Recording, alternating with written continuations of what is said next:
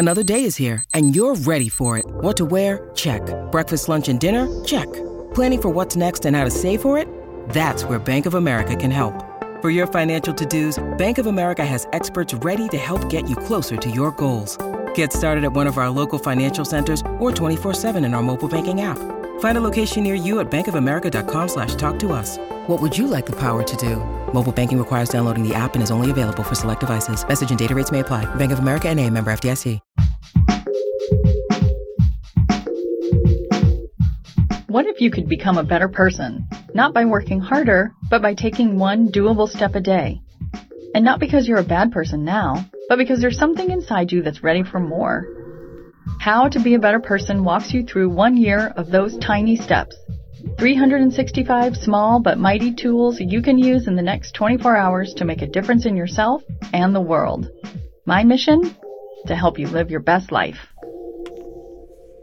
Hi, and welcome to How to Be a Better Person. I'm Kate, your host. Today's Saturday, and that means I'm sharing a tip to help you be a better person either at home or out in the world. And today's tip can actually help you in both places. There's no denying it, it's hard to resist the allure of a ringing or dinging phone. Sometimes I even flinch when I just imagine I've heard my phone vibrate or buzz. I'm not the only one, right? I understand that phones have become such an ubiquitous part of our lives, and being reachable at all times has become our normal expectation. It's gotten to the point, though, that it feels like you should never, ever turn your ringer off or, gasp, actually turn off your phone unless you're on, on an airplane, and then you only do it grudgingly. As the mom of two kids, as I record this, they are in fourth and sixth grades, I definitely feel like I need to have my phone on and within reach whenever I'm not with them.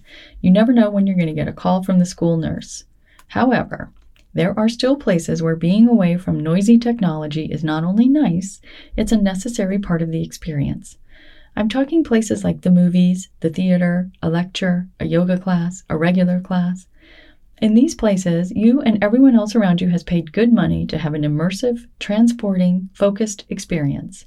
Hearing zzz, zzz, or worse, a blaring ringtone in the middle of one of these experiences just kills it for everyone.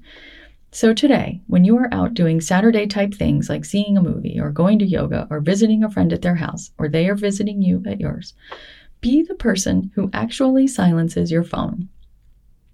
Take it even further by challenging yourself not to even look at your phone while you're there to see if you've missed anything.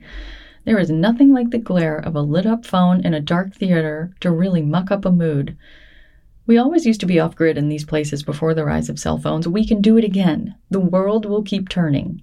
If the school nurse calls, worst case scenario, they will still be happy to hear from you when you emerge, and your kids will be okay resting in their office. Or the next person on your emergency contact list will get the call.